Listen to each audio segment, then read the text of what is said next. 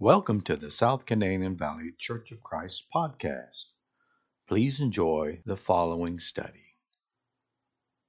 I want to start by saying that I am very grateful to you all. Uh, y'all have truly demonstrated to my family once again the love of Christ and the love of God through your prayers, uh, through the food that was sent to our house, and through people helping out with the kids while Jesse was sick.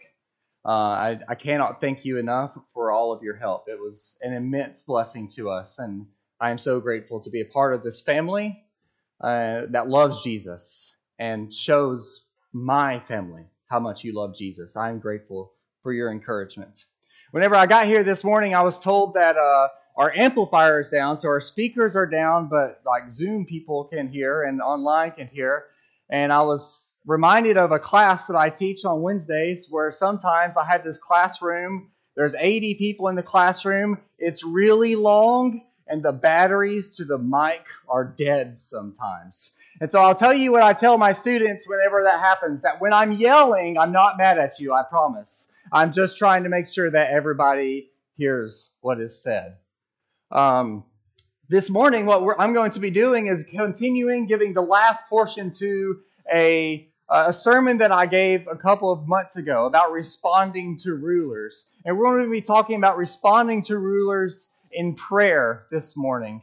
But we want to start off the same way that we started last time in getting first things first and reminding ourselves that it is God who rules. Because if we get this backwards, if we forget this part, we're going to mess all sorts of stuff up when it comes to our response to our rulers. In 1 Samuel chapter 8, we have the instance where the Israelites end up rejecting God as king when they asked for a king over them. And we don't want to be like the Israelites. We don't want to be like them in rejecting God as king. And so we have to be mindful of that when we consider those who have authority over us and we consider the way that we respond to them.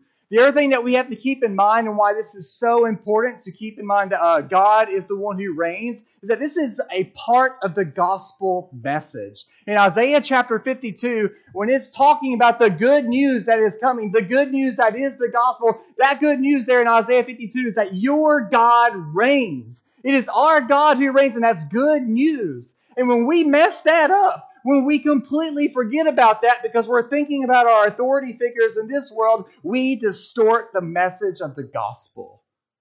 And we cannot allow ourselves to do that. We cannot allow ourselves to forget that it is God who reigns and there is no one above him, or else we've watered down the gospel message.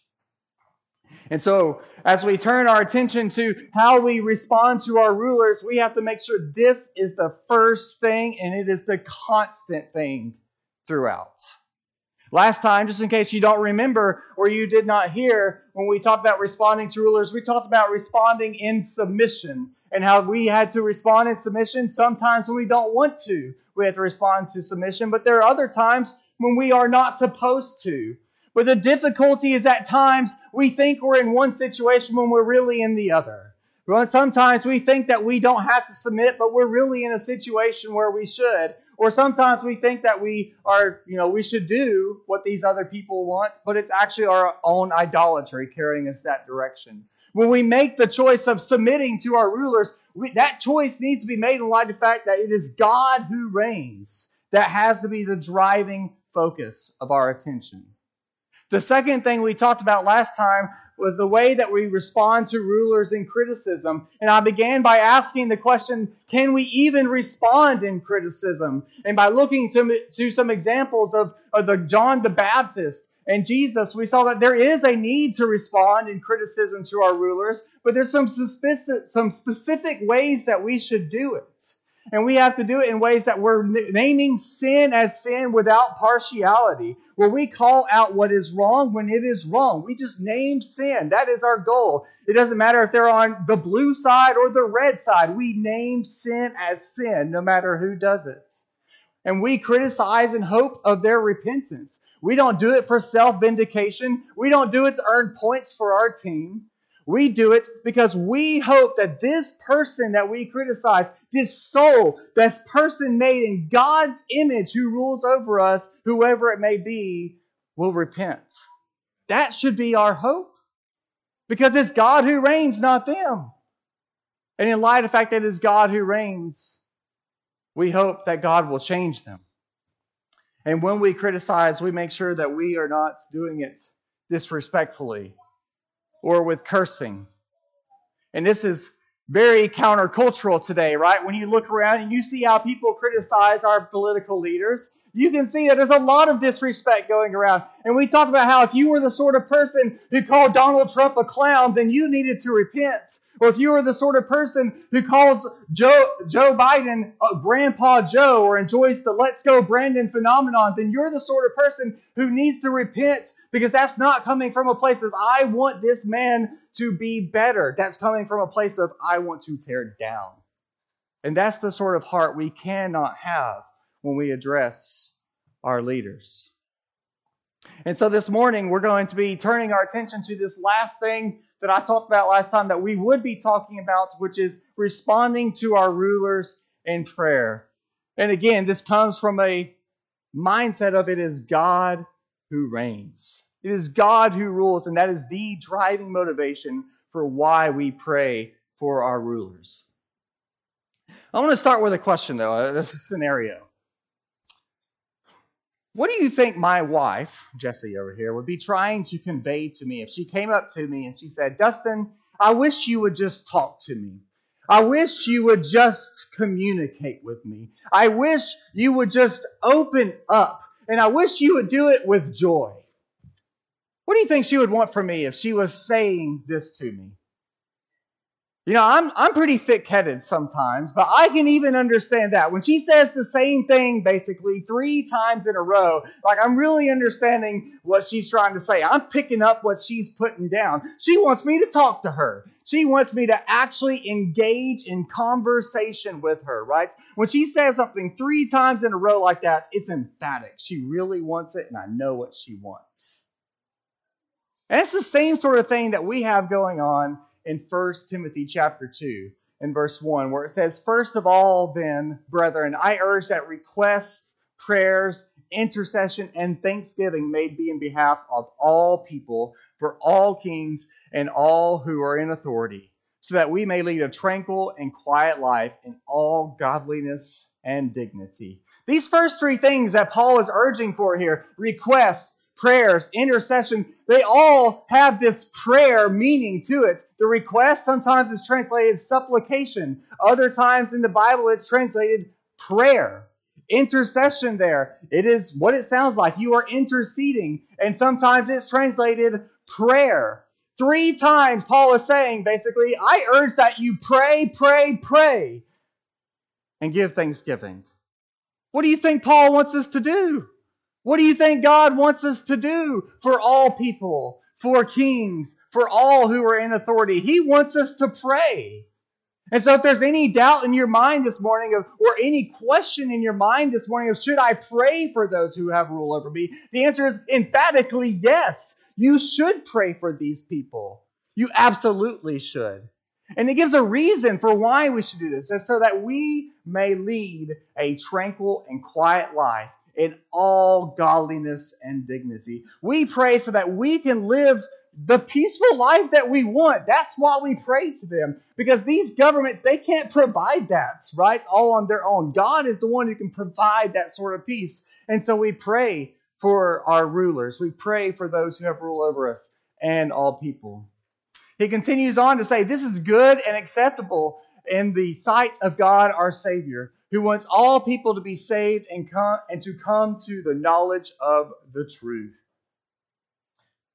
God wants all people to be saved. This is, gives us another reason for us to pray for all people, for those who have authority over us, because God wants them to be saved. And so this kind of goes back to that, that point I was just making about criticism a moment ago, right?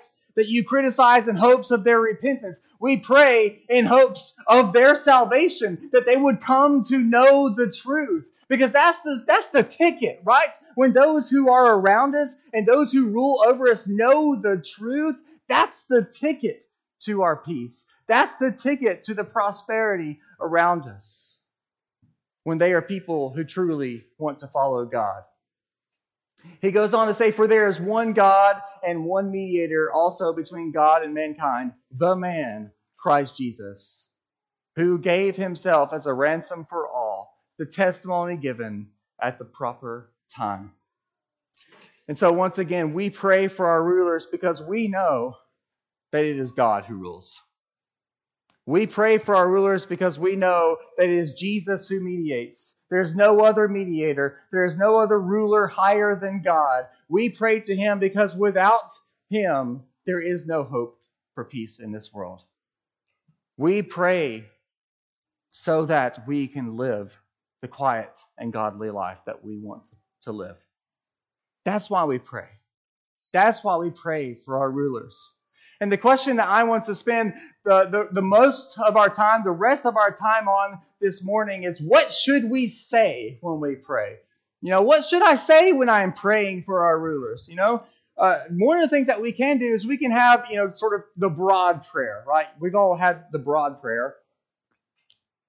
Please help our rulers to love God and love others, right? There's something broad there. I've, I've kind of checked the box. I've said, in some sense, all that needs to be said. First and second greatest commands, right? Got, got it covered. Hope they love, pray that they love God and love others. Well, that's not a bad prayer. I, I, by no means. So I want to say that's a bad prayer. That's a great prayer. We should pray that as often as we can. But I think that sometimes, what if we are really caring about something um, at least in my life, what I've experienced is I want to become more specific. For instance, with my children, I love my children. I love my children quite a bit. And because I love my children and I know my children, I know what I want them to be, my prayers become more specific than, please help my children love you, God, and love others. My prayers become, please help my children be a joy to the people who are around them. My prayers become, please help them to make their life, my wife's life, easier and not harder. Please, please, God, help my son sleep, right? Like all of these sorts of things become specifics that I pray for because I know them and I care about them and I really want specific aims for them, right? And so whenever I have this this um, emphasis in my life that I want to pray for this, I become more specific. And with the sort of emphasis that we see here in 1 Timothy chapter 2, there's in some sense a need maybe to become more specific in our prayers for those who rule over us. And so, how can we do that? What should we say to become more specific in our prayers? I want to, I want to provide a, a quick example with elders. Asking the question, like, how would you pray? What would you say if you were going to pray for your elders? One of the things that you could do if you wanted to pray for your elders is you could turn to the scriptures and you can open them up and you could ask, what does God want my elders to be? What does my what does God want the elders to be? It says there in 1 Peter chapter 5, the elders should be those who shepherd the flock, and they do it with eagerness, proving to be examples of the flock. And so whenever I go to pray for my elders, with this passage in mind, it informs me of the sort of thing that I can pray for that I can pray for my elders to have eagerness as they shepherd, that I can pray for my elders to be good examples to the flock by looking to the scriptures as to what a good leader is, to what a good elder is. I can become more specific in my prayers. A few years ago, about three or four years ago, this specific thing kind of happened. It was before Craig was ordained, and well, on Wednesday nights we were going through the book of Joshua. And I remember Craig had this sermon. It was, I think, the opening sermon for Joshua. And he talked about how all the Israelites were coming up to Joshua and telling Joshua, Be strong and courageous and do not be afraid. And they were telling this to him and telling this to him over and over again. And Craig kind of turned this over on us and encouraged us. He encouraged us to look to our elders and to remind them, to encourage them to be strong and courageous. And that was so convicting for me that for months after that, in my prayers, I was praying to God that our elders would be strong and courageous. Because I could see there so clearly that that's what they should be. And so I'm going to pray for that. And so, similarly, similarly, when we turn to our governing authorities, the question that I want to ask is what should we pray for? What do the scriptures sort of indicate are good things to pray for when it comes to our governor, our mayor, our Supreme Court justices, whoever it is? How might I pray for them? What might I say? And one thing that I think that we can easily see we should pray for comes from what Jesus says to Pilate in John chapter 19, where, it says, where Jesus says to Pilate, You would have no authority over me at all if it had not been given to you from above. For this reason, the one who handed me over to you has the greater sin. Here we have a teaching that gets echoed in Romans chapter 13 that all the authority that is given to these people who have authority ultimately comes from God. You know, we don't really get this spelled out. I've always kind of wondered, well, how does God like play a role in like putting people in power? No idea. The scriptures don't, you know, tell us that I know of anyways, but God has a role in who has power. And in light of that fact, this sort of gives me something to pray for, right? It gives me something to pray for that I hope that my governor, let's go with governor, lives every day and makes decisions every day as governor in light of this fact that it is God who is over him. I want every day our governor to make decisions. And I can pray for that. I can pray to our God who has the ability to change and affect hearts that he would change the hearts of our governor to be the sort of person who would live every day in light of the fact that God rules over him. And if it were not for him, he would have no authority at all.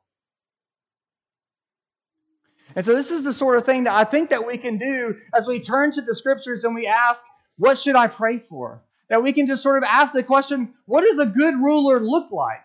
What do the scriptures sort of say a good ruler should know or a good ruler should do? And when we have an understanding of what a good ruler should do, then we have an idea of some specifics that we can pray for. Then we have an idea of something that we um, can specifically request of God. But there's a need to be careful, I want to mention. There's a need, there's a, there's a dynamic at play that has to be taken into consideration if we're going to handle God's word properly. And actually, a couple of dynamics. One is it's a different time and place, right? There's obviously that. But then there's the issue of like, we're in a different covenant than the Old Testament, which is where we're going to be looking quite a bit because there's a lot of stuff about rulers. There's a different covenant at play. So we've definitely got to take that into consideration. But another thing we have to take into consideration is that the things in the Old Testament are written to theocratic monarchs, right? These are uh, uh, political systems in which they are a theocracy, meaning the law of the land is a religious text, and it's a monarchy, right? There is a king that's in place. And we live in the United States of America. It's not a theocracy. It's also not a monarchy, right? We are a democratic republic. We elect officials who make decisions and things like this, right? There's a different dynamic at play. And so we have to take that into consideration in some sense as we go to these passages to ask what does a good ruler look like? But something that I am convinced of is that people are people, and sin is sin, and to some degree, rulers are rulers.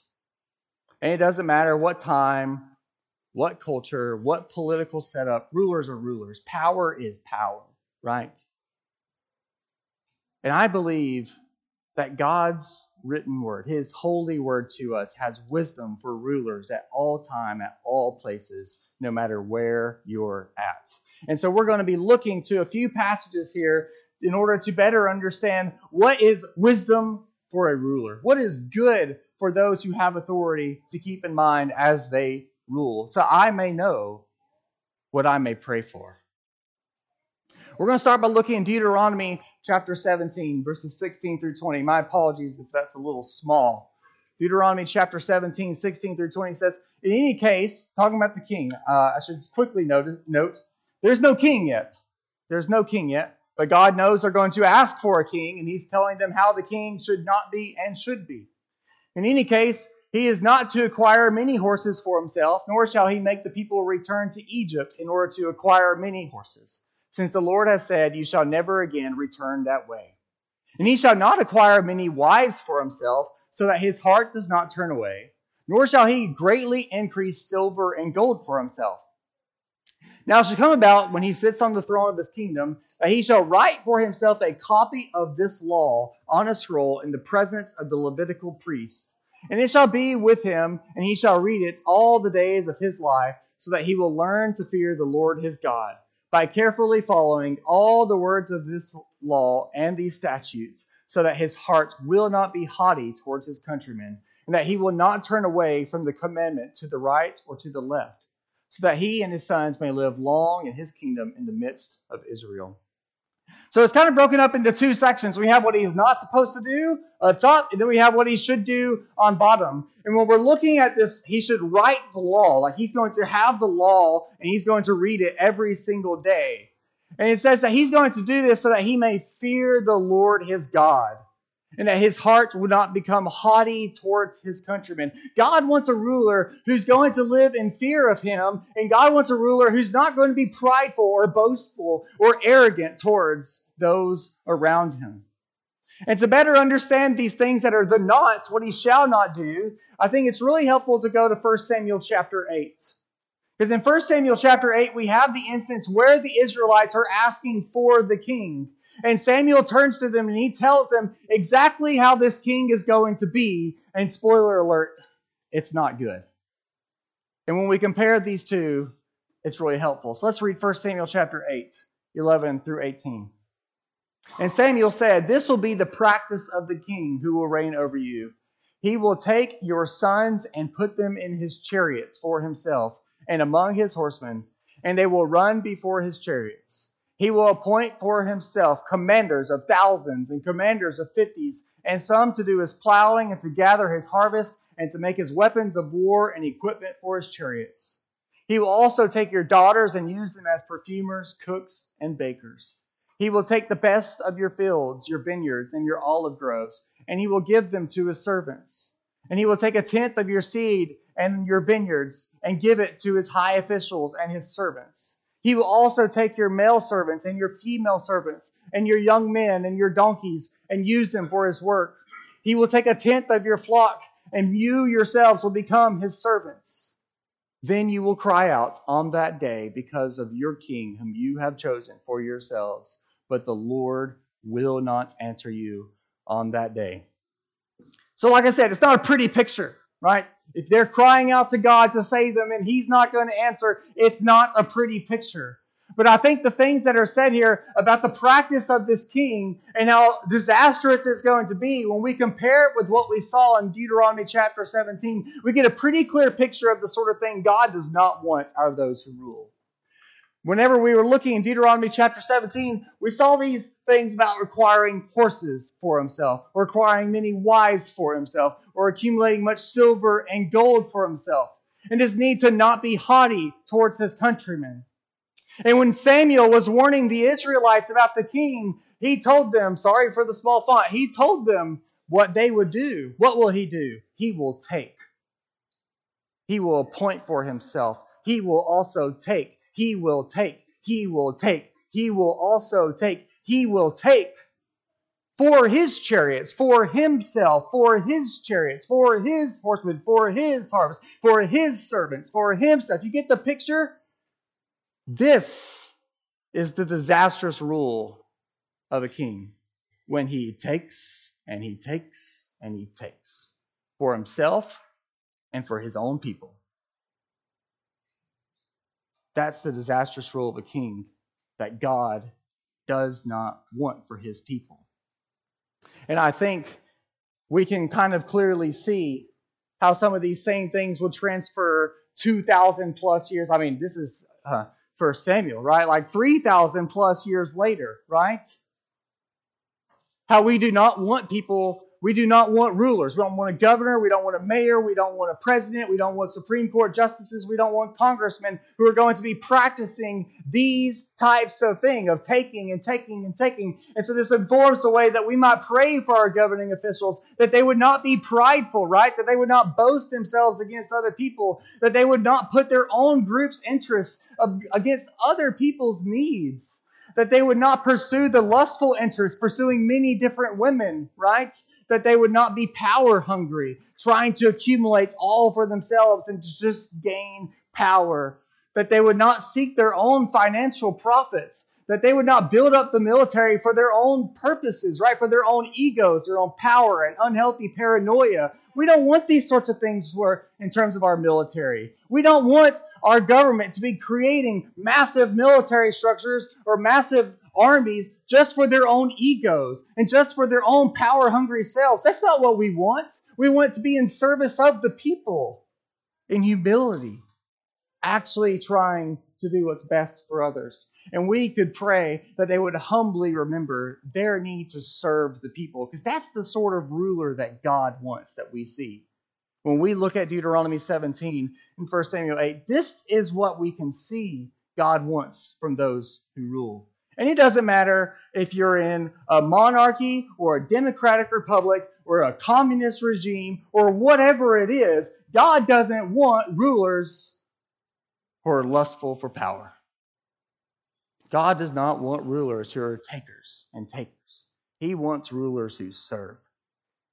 And we want rulers who serve. And we don't have the power to tell them what to do, really. I mean, we can, right? I mean, our we have amendments that guarantee our right to tell them what we want, but I mean, what's that going to do? But we do have a God who has the power. We do have a God who reigns. And so we can pray to him to effect change in the lives of these people. The other verse, another verse we're going to look at uh, in more detail, the last one we're going to look at in great detail, I should say, is Proverbs chapter 31. Now, many of you probably know Proverbs chapter 31 to be uh, the chapter about a the virtuous woman, right? Well, the virtuous woman chapter really starts in verse 10. The first nine verses of Proverbs 31 is really wisdom for a king, a king Lemuel, from his mother. And we're going to be looking at verses 3 through 9 to try to understand what's good for a ruler, what's good for a king, what's the wisdom for the king here, the general principles that Proverbs has to offer.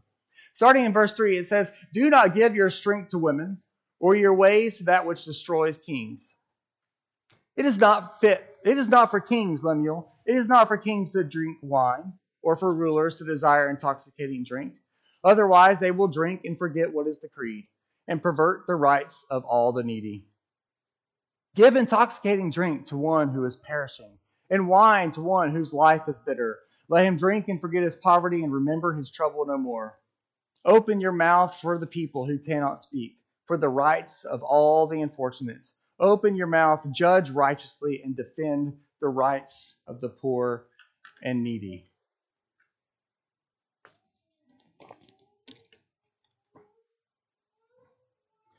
Let's start from the top. Do not give your strength to women or your ways to that which destroys kings. What might be said here? I think we can we can see at least in Solomon, right, somewhere where this might go wrong. To pursue many women, ultimately to his downfall, right? Do not give your strength to women. The, the, to pursue maybe lustful interests that distract you from your purpose to pursue those who are of the opposite sex, right? To turn it to today where we have men and women, right, who have authority. That they would not be chasing after the opposite sex in lustful ways that ultimately ends to their ruin or using their power to accomplish these ends of having this woman or this man. That's, that seems like a worthwhile thing to pray for, right? I don't want my you know, my mayor to be so busy running around chasing after someone of the opposite sex that he or she's not doing their job. I don't want that. And I don't want them to give their ways to things that destroy kings. I don't want them to give their ways to things that end up ruining their authority, ruining their authority that they can use for good purposes. Continuing on, it is not for kings, Lemuel, it is not for kings to drink wine or for rulers to desire intoxicating drink Otherwise, they will drink and forget what is decreed and pervert the rights of the needy. One of the things that kings would do that corresponds more to today is that they would be judges, right? We have district court judges, we have Supreme Court judges, we have all these people who have these sorts of power, this sort of ability. And you know what I really don't want for our judges to do? To be downing the Captain Morgan right before they come and take the stand, right? I don't want that. I don't want them to be given to intoxicating drink. I don't want them to be using it like that. I want them to be sober. I want them to have mindsets that are given to the task that they have to defend the rights of those who need it. That they would defend the rights of those who would be taken advantage of. That's the sort of thing I want from our rulers, from our judges, not a drunk. Not a drunk who's just ultimately going to destroy the rights of others. Sort of in contrast to using wine for their own pleasures, for their own selves, it says to give intoxicating drink to the one who is perishing, and wine to the one whose life is bitter. Let him drink and forget his poverty and remember his trouble no more. Uh, this is a little bit of a challenging thing to picture. Like, what is going on here? Um, well, if we and just analyze briefly here, the one who is perishing, the one who's on their deathbed, we might say, to the one whose life is bitter. The word life is the Hebrew word nephesh, which means soul. I believe this is talking about someone whose soul is bitter, meaning depressed. And we have the same sort of stuff happen today. We don't necessarily have, um, you know, our governor handing out intoxicating items to people like this, but we have doctors who prescribe morphine to those who are on their deathbed. We have doctors who prescribe medicines that would otherwise make people high or drunk if they took them because they have depression. We have those sorts of things that happen. So, um, just to be clear, I'm not necessarily going to pray for our governor or our mayor to start handing out these drugs. I don't think that's the takeaway. But I do think one takeaway from this is that this king is supposed to know the needs of the people in the worst situations and to use his resources for those needs. He's not supposed to use the wine for himself, he uses his wine for the people who need it. And I also want my rulers, and I pray that my rulers will use their resources and their power for similar ends wisely. And lastly, here it says, Open your mouth for the people who cannot speak, for the rights of all the unfortunates. Open your mouth, judge righteously, and defend the rights of the poor and needy. I don't want people just supporting their own fan base. I want them defending the rights of the needy. I want our rulers, and I pray that our rulers are going to fight for the rights of the unfortunate, that they will judge righteously. Throughout all of this, I think there's an underlying theme that comes straight out of Deuteronomy 17 and 1 Samuel 8 that the king is going to use his resources and power for those in need, not for selfishness, not for foolishness, not for their own people, that they're going to use their power for others. And I think that is something that we can easily look to our rulers and say, I want to pray for them to be like that. That they will use their voice that they have for those who have no voice, that they will use their money for those who have no money, that they will use their time who do not have the time to fight for their rights in any way. And it stands in stark contrast to using their power to gain more power, or using their time on the stand to put on a show for the camera, or using their time in front of other people to earn points. What if instead we prayed that they would be the sort of leaders who cared so compassionately for their constituents that they put their own needs aside and they used every ounce of the power they had for those people? That's a worthwhile thing worth praying for. And I think that's the sort of thing we should include in our prayers. Briefly mentioning a few other passages as we kind of start to wrap things up. In Psalm 72, we have a psalm about the ideal king. And we're not going to read it, but there's a few things that are said there that I think are worth drawing our attention to. That the king is going to have an understanding of God's justice and righteousness, that he will vindicate and save the afflicted and needy, and that he's going to end oppression. And again, I think we can see very clearly how we could pray for those who are judges, for those who are governors, for those who are, are congressmen, whatever it is, that they would really seek to do these sorts of things. In 1 Kings chapter 3, we have the story of Solomon. Solomon asking for wisdom. And he ultimately asks for wisdom so that he would have an understanding heart to discern good and evil and to practice justice. And that's the sort of thing I want my, my judges to have right? That's the sort of thing I want my legislators to have as they create more legislation that's somehow going to do good, right? That they would have an understanding heart. They could see what's good, they could see what's bad, and they could practice justice accordingly. To pray for this, for them. To pray for them to have that. In Proverbs 20, 26, it says, A wise king scatters the wicked and drives a threshing wheel over them. This is talking about the need for some form of punishment to not allow the wicked to continue among the innocent. Proverbs 20, 28 says, Loyalty and truth watch over the king, and he upholds his throne by loyalty. This word loyalty, sometimes tra- translated mercy, sometimes translated loving kindness. Okay? It's about having a, a loyal love for the people and for God. To pray that our, our you know, our, our mayor would have that sort of thing, right? But they would be, he or she would be more concerned about loving the people and being loyal to the people instead of maybe ending up in the, the news headline, right? Instead of ending up gaining more influence. In Proverbs 29, verse 4, it says, The king gives stability to the land by justice, but a person who takes bribes ruins it. In Proverbs 29 14, it says, A king judges the poor with truth, his throne will be established forever. These particular passages just really, uh, these are the ones when I was preparing this sermon, and I was, I, I'll tell you one of the things I did. I actively made myself pray this material in preparation for this because I wanted to. I wanted to practice what I preach and see what it might look like, okay? And these were the ones that really stuck out to me, and others may stick out to you, but I, I just want to briefly say something about this. That I want our politicians to be the sort of people who are not going to take bribes. I mean, I just start feeling really weird about the way our campaigns work and the way don- donating, donating money works for this sort of stuff, right?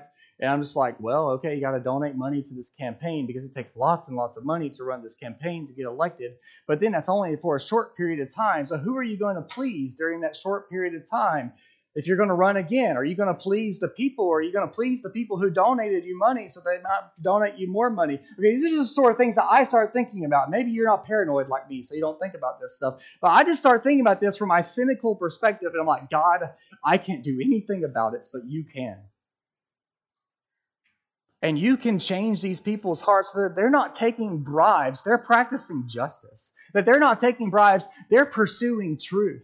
I can't change these people, God, but you can. You can make it so that they're not taking the bribery of money or influence or power, but they are actively seeking to pursue truth and to pursue justice for the people. That's what you can do, God, and I know that you can do it, and that will lead to the peace and the tranquility and the quiet life that we want. These sort of passages just really ring home for me something that we can pray for. And I don't know what it is for you. We've covered a lot of stuff. I created a, a two long slides of bullet points of things that we could see, these two, from these passages. Principles, things getting specific to pray for our rulers, that they would know his wisdom, that they would live lives of sobriety, that they would be mindful of the legislation of laws, that they would defend the rights of others, that they would practice justice, not taking bribes, that they would really try to use their power for other people. All these are sorts of things that we can pray for because we serve a God who cares and listens. And like Mike talked about, we can boldly approach him through the blood of Jesus and make these requests. So, why wouldn't we? Why wouldn't we pray for our rulers? that they would repent if needed. That they would repent and they would serve Him and they would serve the people in truth and justice. We ought to pray for that. And to close, let's pray.